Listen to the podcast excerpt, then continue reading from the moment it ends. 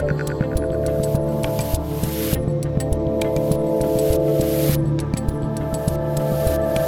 Dave Rubin, and joining me today is the 45th governor of the great state of Wisconsin and currently the president of Young America's Foundation, Scott Walker. Welcome back to the Rubin Report. Great to be back. Thanks for having me on. Uh, I'm glad to talk to you today because we are only uh, a few days out from these uh, very strange midterm elections. Uh, strange? Do you like my adjective choice there, or do you have a better one? I do. No, I'm with you on strange. I think you're right. It's not. It's not bad. It's not good. It's just strange. Is a great way to say it. What do you? What's your takeaway? I mean, you know, everyone said this red wave was a coming. I kind of was saying it myself, but I kept saying, you know, you can't count your chickens before they hatch and all that stuff. And obviously, we still have a couple races that haven't been announced as of us taping this right now. But but what's your main takeaway? Well, a couple different things. It's not as big of a win for Republicans as many people thought, but taking the House at a minimum, if that's where we end up being, I think is a good thing because it obviously slows the horrendous horrific and almost uh, existential threat that we have out of Washington uh, with the Biden administration and his lackeys there. So, if for nothing else, it, there's at least enough votes uh, to make someone other than Nancy Pelosi the Speaker, that's a good thing to counter things. Uh, I think one of the big takeaways, though, I, I took out of Tuesday was uh, that ideas matter and that it's not enough just to say you're against Joe Biden. Uh, the polls overwhelmingly show dissatisfaction with the way Joe Biden's acting, uh, the way they're handling the economy or not handling it. Um, so I think, unfortunately, a lot of candidates on the right thought, well, we just we'll talk about how bad Biden is, and we'll just run as not being Biden. And I think voters wanted more. Uh, and uh, to prove that case, I would tell you that where there were big wins is every incumbent Republican governor in the country not only won in their re-elections, they won big, and, and in many cases saved some of the Senate candidates. Mm-hmm. Ohio's a prime example. Uh, J.D. Vance may not have won that race if it had been for Mike DeWine winning like big time.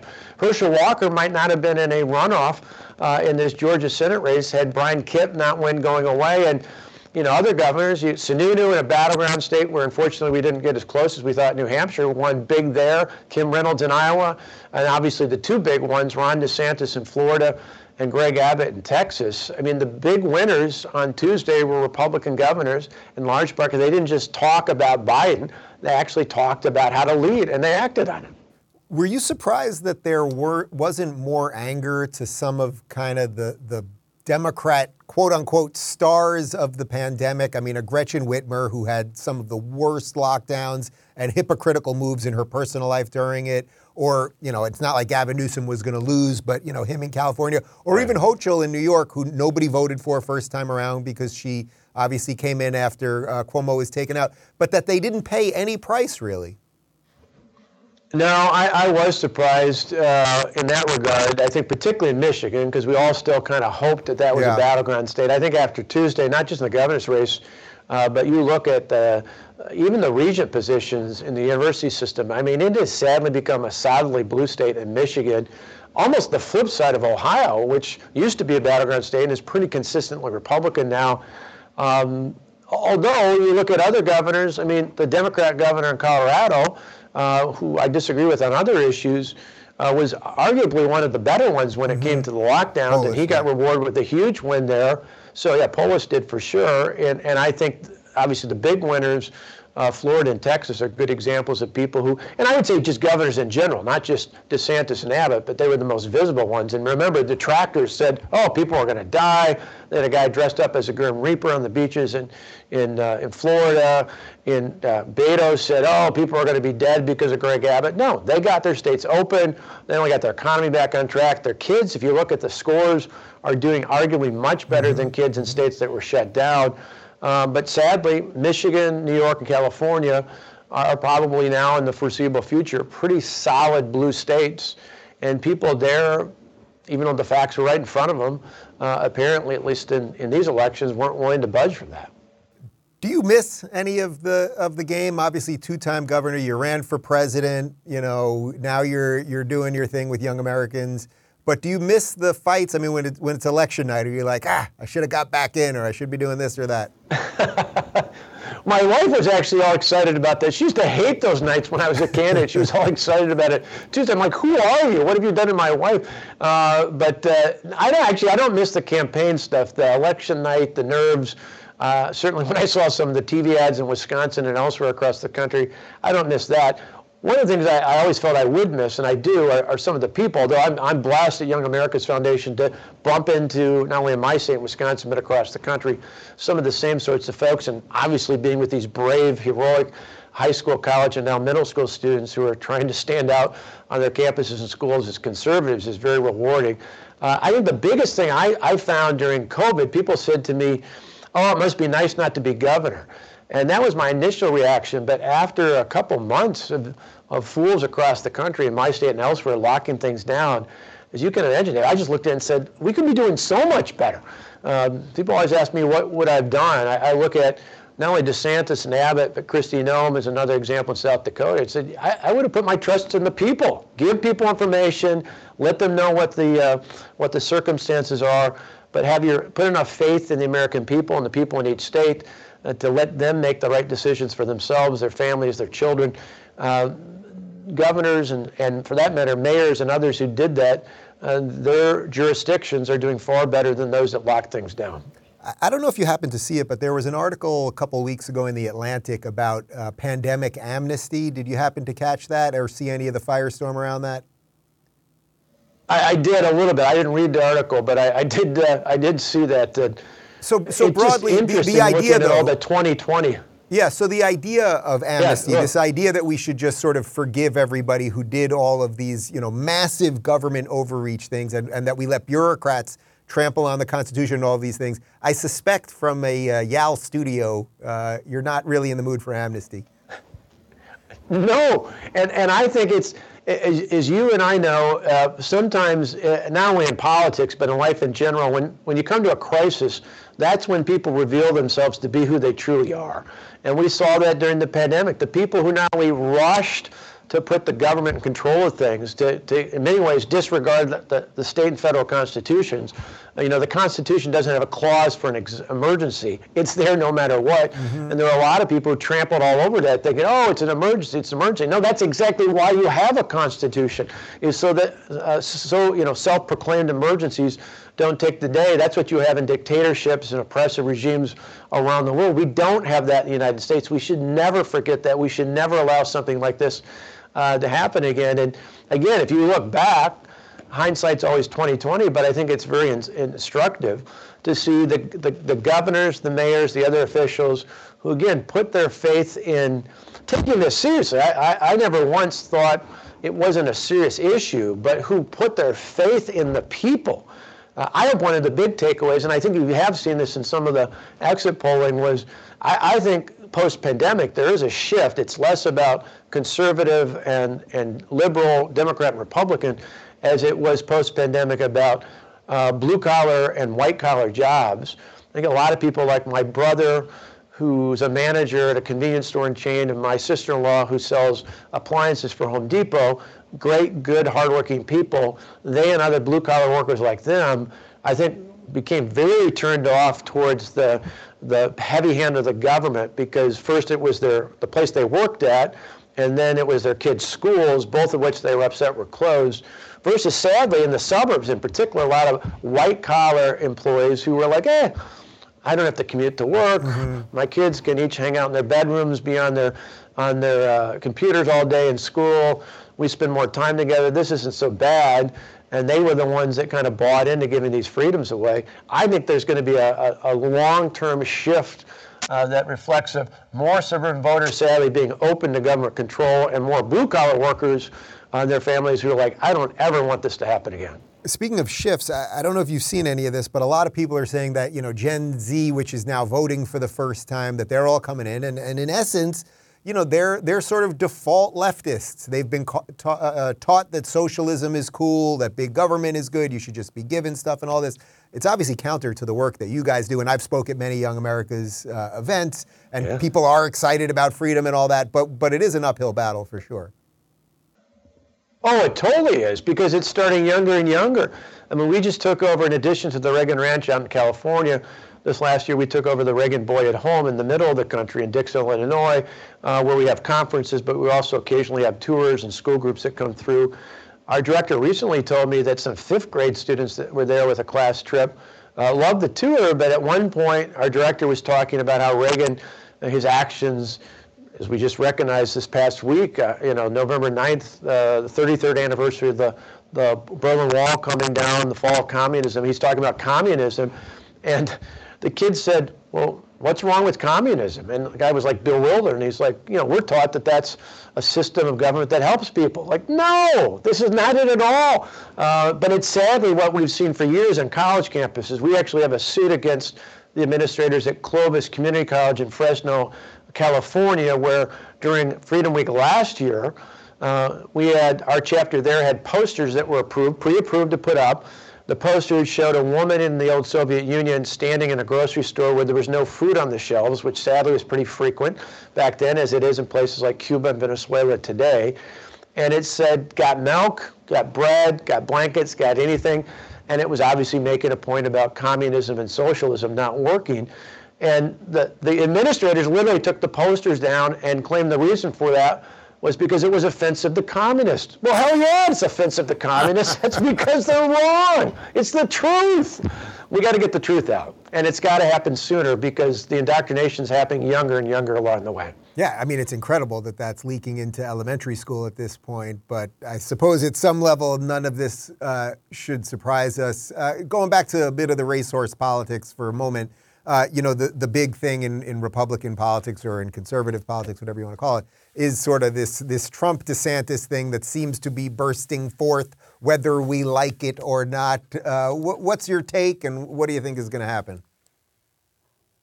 Well, I think it'll be interesting just because of Ron DeSantis just having been reelected. He's obviously going to focus on being governor in the short term someday, whether it's 2024 or 2028 or at some point. I think he'll run and be an excellent candidate. Uh, but that may not be the worst of all scenarios because I, I, think it's pretty clear that President Donald Trump is going to announce probably within the next week. It'll give him a chance and all the rest of us a chance to see what happens. Um, if he catches fire again, um, it probably makes people like DeSantis and others think twice about running. If it's lukewarm, or, or not good at all. Uh, maybe it opens the field, not just to DeSantis, but Abbott, Kristi Noem, Nikki Haley, Mike Pompeo, Mike Pence, Ted Cruz, you name it, the whole universe out there.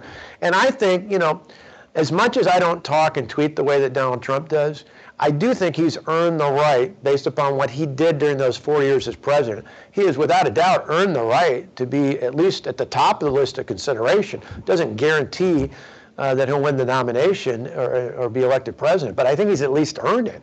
I was suspect early on, but my goodness, I mean, tax cuts, regulatory, regulatory reform, some of the greatest judicial nominations I've ever seen, even simple things like doing what nobody else uh, had the guts to do and moving uh, the embassy from Tel Aviv to Jerusalem. I mean, there's a whole cross section of things that most of us as conservatives, even from a libertarian point of view, never dreamed were possible that this guy got accomplished. Now, does he always talk or tweet uh, or have the same tone that many of us do? Probably not. But again, I, I like people who do more than just people who talk, and for that he earns a lot of credit. You mentioned I liber- do think at the flip side of it is he, yeah, he's got a little bit of a challenge though. I think because many of the people that he endorsed in the primaries either didn't win or, like with Vance, wouldn't have won without DeWine, and so that'll be part of the equation as well. Right. And again, as we're taping this, we still don't know what's happening with Kari Lake and with Blake Masters and Laxalt. So some of this could shake out a little bit better for him, but we'll, kind of see.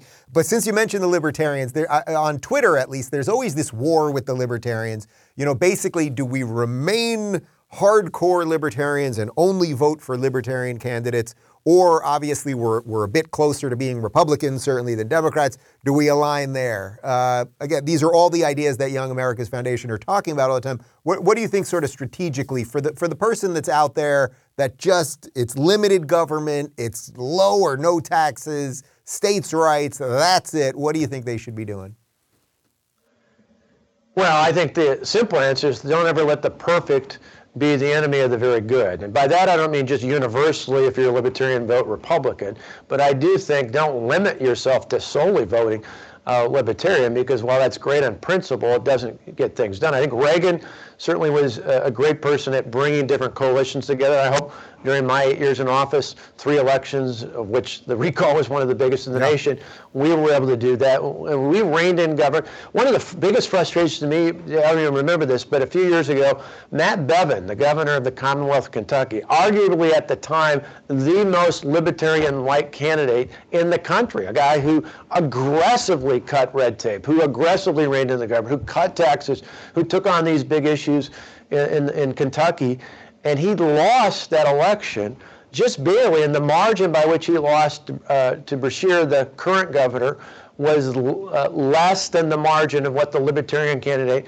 uh, for governor got in that race. And so to me, it's just a great uh, reminder. I get it with some of these what some people might call RINOs, people who are like a lot of government spending, who are just a little bit less bad than than the Democrat running in the race. But in that case, it was a prime example. This is a guy that libertarians should love. This is a guy that libertarians should want to uh, should want to replicate around the country. And yet they got behind a candidate who effectively uh, put set that margin down. And now you got a full scale.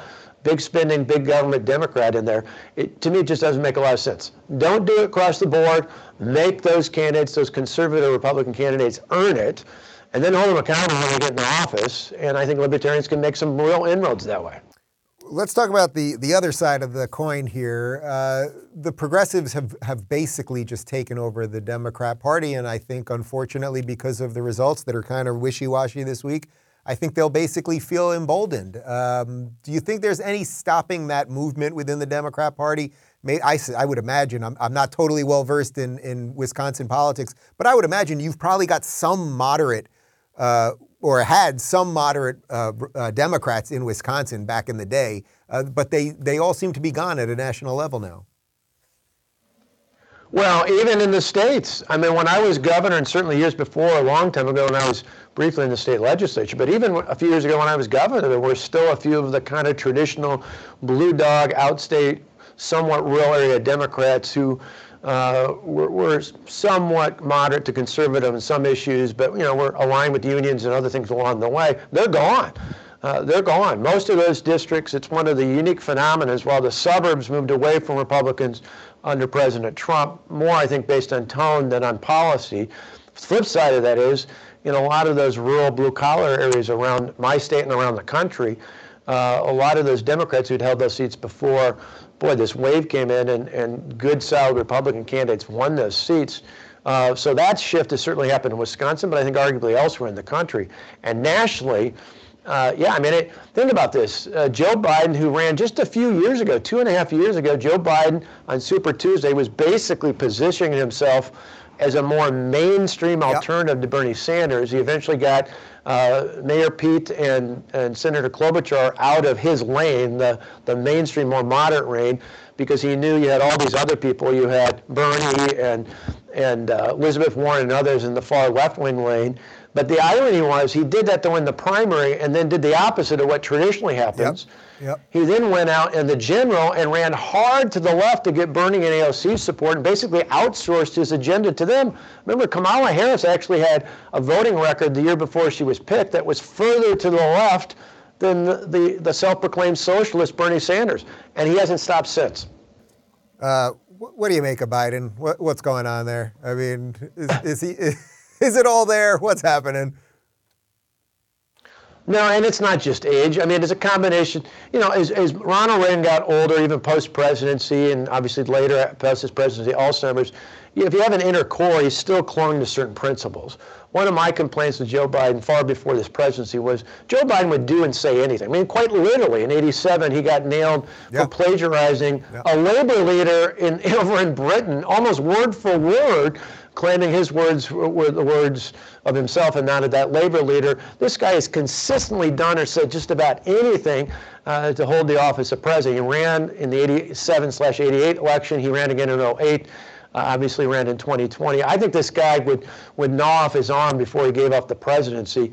Um, but I just think that's all the more reason why he, per your last question, why he's not going to back away from this radical, radical agenda. He can't do it because if he, he backs away, he doesn't have enough finesse to avoid a primary.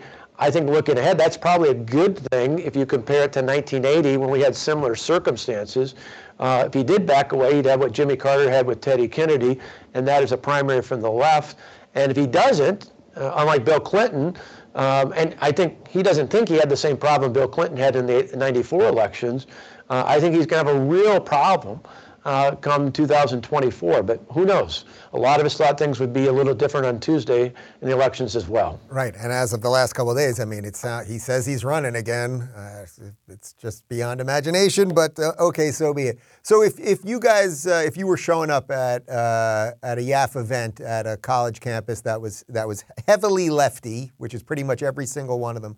What are some of the main What are some of the main ideas you would want to get across? One of the things that I've been talking about a lot lately uh, are the Federalist Papers and the idea of states' rights Yeah. and making sure that you know this experiment can operate differently, so that there are different places where things will will be different.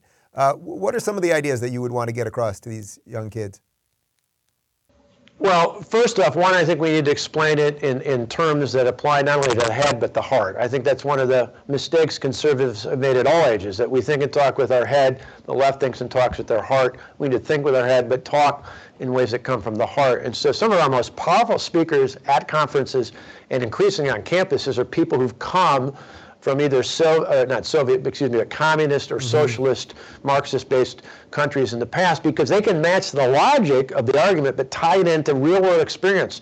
We just had a woman who came, for example, and spoke to us, who came from uh, North Korea uh, years ago, escaped with her mother through China up to Oh, Mongolia. And Park, she's a good- Korea, she's a good friend, and I've she's had her on the spectacular, right? Wonderful, yeah. Yeah, I mean, yeah, yeah, she's a prime example. We're going to have her out on campuses for us because I love the connection of her telling her personal story. It's hard to argue from the left against things that she can vouch for, things that actually happened. We have a young man speaking this coming weekend from Venezuela. I think we need to do more of that and match the logic with the emotion, tying the two together. But I also think we have to we have to get beyond kind of the uh, the cookie cutter approach of talking in political terms. I think you're right. Freedom isn't just you know, the opposite of socialism isn't capitalism. Uh, certainly, it's free market-based capitalism It takes the is, is much better route than government-driven socialism. But the opposite of socialism is more than just an economic system. It's fundamental freedoms. One of the ways I talk about it is say it's the difference between an Uber and a taxi. You know, taxis are highly regulated, highly restricted. There's usually a big fee or tax assigned to it, and they try to box people out from getting into it. That's like those on the left who want to tell you what to do, when to do, and how to do it. They put their faith in the government. Our counter should be kind of like Uber or Lyft, which is, you know, they don't care whether you drive once a day or 100 times a day, as long as you get yourself and your passengers safely from one point to the other, uh, they're, they're successful. Same view uh, view as a conservative slash libertarian point of view is as long as you don't hurt the health and safety of your neighbor, go on and live your life, do your thing. I don't want to tell you what you do with your business. You go pursue your dream the way you see fit because we believe in you more than they believe in the government. And I think the more we get to that fundamental core story uh, of, of what America is all about, it's not just conservatives, it's American idea, uh, the better off we're going to be with young people. Are- you guys worried at all that just the entropy of all this will always drag things left? I mean, even right now, if you think about it, you know, there's a big movement for school choice happening on the right. So more and more parents will select out of the main systems. Personally, I obviously think that's a good thing, and they'll either homeschool or charter school or pods or whatever it might be. But at the college level, that they're either just not going to go to college or they will just figure out other ways to go into the workforce, thus leaving the colleges, in essence, to the socialists. Yeah, I think it ran both counts. I mean, I, I've said the reaction, if you're a parent being upset about what we've seen, either taught or not taught in our schools over the last few years, particularly during the pandemic, is one of three things. Get involved, run for school board, take your school board over, do something that takes your traditional government-run school and puts it on the right track. Uh, go to a private school if you're in a state like Wisconsin, where I expanded school choice, parental school choice options statewide send your kid to a private school with a voucher or tax credit or other things like that. Or if you've got the capacity and the ability to homeschool. But you're right in those last two options, and certainly when it comes to colleges and universities, that de facto then leaves a whole mass of people in the government-run institutions that don't have um, that don't have a counter to all that, which is precisely why what we're doing at Young America's Foundation is so important. YAF.org if people are interested, and that is people sometimes say, "Ah, do you have a do you have a, a, a YAF chapter at Hillsdale? We do. But I'm like, I'm not worried about Hillsdale. I'm worried about the University okay of Wisconsin Madison. I'm worried about exactly. I'm worried about Stanford. I'm worried about Harvard. I'm worried about Yale. You know, I'm worried about so many public government-run institutions, and so that's why our work is certainly not done. Even as people send their kids uh, to alternatives to the government-run institutions, we've got to fight every single day and every single one of these campuses to get the truth out. And remember, the irony is you know, free speech is something that's protected by our Constitution, but it should be revered of all places on our college campuses. Yet traditionally, that's where we're at the most at risk. And so we're going to fight there. We're going to fight on campus. And when we get there, one of the best things is we just had Shapiro, Ben Shapiro, up the other day at one of our campuses. He typically gets not only thousands of kids on campus, even on these liberal campuses, but then we live stream and we put that stuff up on our YouTube page, YAF TV, and we literally have millions of people tune into those things. And so that's how we get around this other nonsense, is finding social media ways to get around, you know, it's the, the beauty of not having to go through a limited number of news sources. we can put something up on YAF TV and other social media sites and really have an impact, that's where we get right to those students, not only in college, high school, middle school, and younger. What would you say to the high school kid, or I guess to the parents of the high school kid that, that care about these ideas, uh, but they're not ready to not let the kid go to college or just send them out into the real world. They want to send them to one of these schools, but then they're just simply looking at the numbers and they're going, man, it's now 60 grand a year to go to, I don't know, Syracuse, and it's 20 grand a year to go to a state school. Like this just does not work. W- what do you say to those people? Well, I'd say one, increasingly, uh, there are better alternatives than sending a, young person to a four-year undergraduate. Certainly, if you want to be an engineer, a doctor, a lawyer, those are certain professions where you have to. But I'd think twice. There's a lot of, and, and I wish I wasn't having to say that, but I, I think between the cost, the rising cost, which is only going to get worse, the, the so-called student debt reduction is only going to open the door towards more of these colleges and universities upping their tuition by 10 grand or more, so it gets offset in that regard. Uh, but I also think just the radical indoctrination. If you're going to go, though, if your kid, your son or daughter, grandson or granddaughter, or you as a student are going to go, one of the most important things, whether it's YAF, College Republicans, some other conservative group, is surround yourself uh, with as many like-minded people because you're going to get exposed to different ideas over and over again. But you want to have a support network out there. The number one thing we hear at our conferences are students say, "Oh, it's so nice to be around kids that think the same way we do."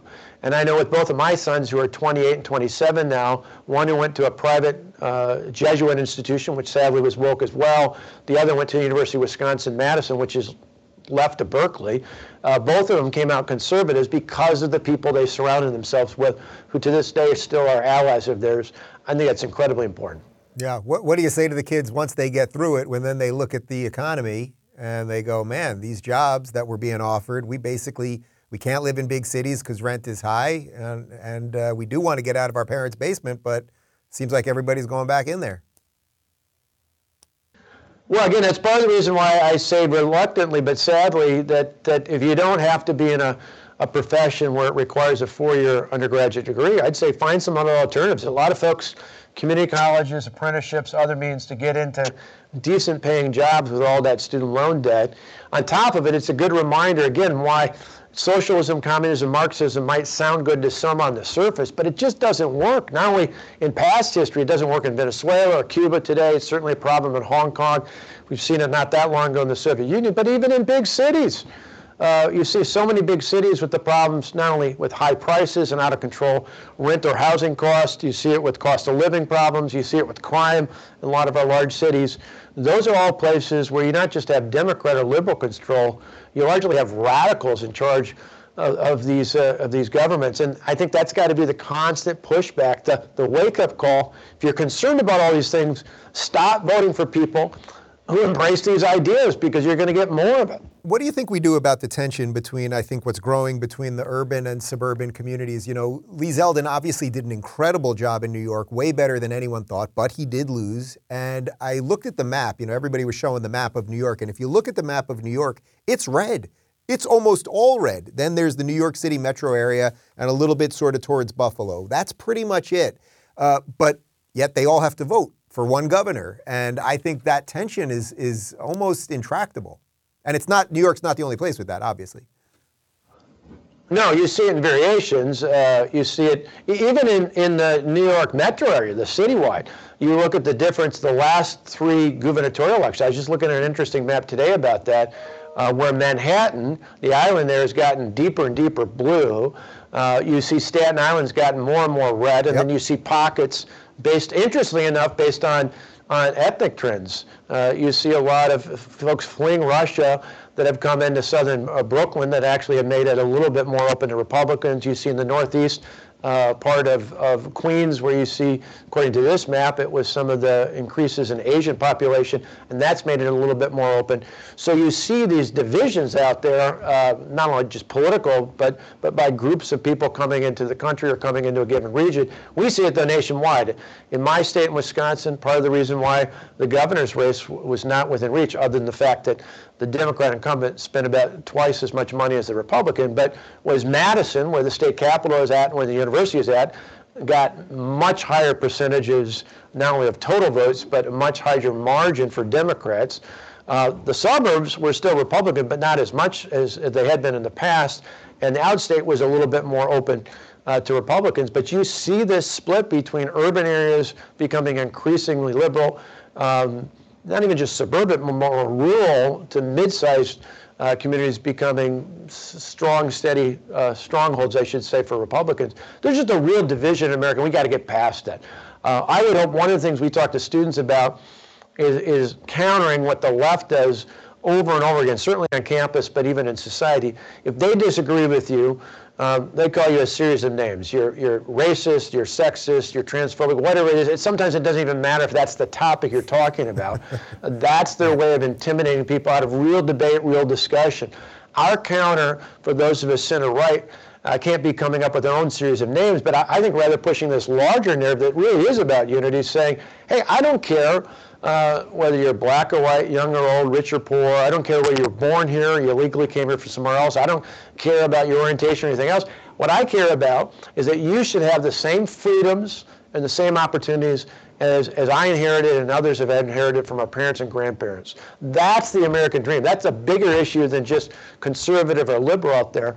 And it's a one that truly does bring people together because then we can start to see, yeah, you know, the why is what matters, not the what. The, the what will cause us to have uh, political and other differences. But if we believe in the why, the, the idea that, that all of us were created equal, that, that the government didn't give us these rights, that God gave us these rights, and it's the role of the, of the government fundamentally to protect those rights, not the least of which are life, liberty, and the pursuit of happiness. If that we agree on, then we can debate the specifics of the what. But right now, sadly, in most places in this country, people don't even agree on what they think the why is, and that's a big problem.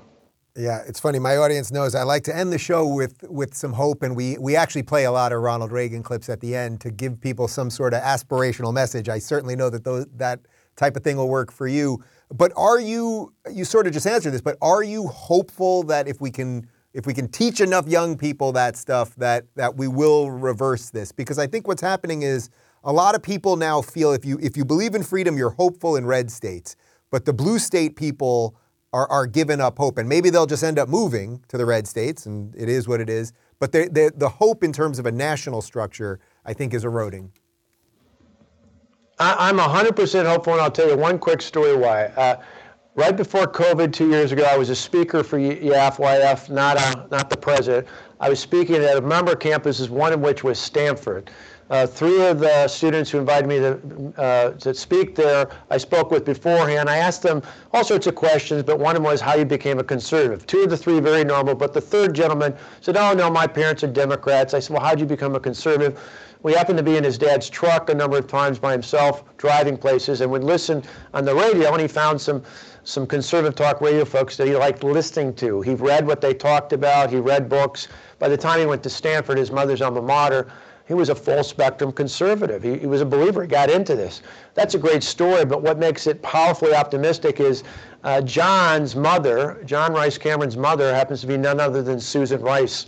Uh, I look at that and say, if Susan's Rice, if only given the opportunity to hear the truth, to hear the facts, can actually become a full spectrum conservative, there's hope for every young person in America if we can just get to them, and I think we can. So the question really is is uh, Susan Rice's son working on her? That's really the, the, the question that we must be asking. Whether we'll find out. Well, he's a good guy.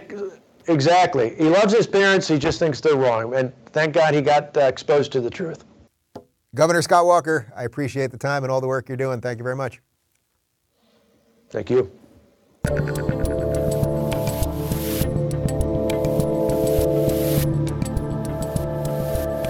Thanks for tuning in to the Rubin Report. Don't forget to review, share, and subscribe to this podcast.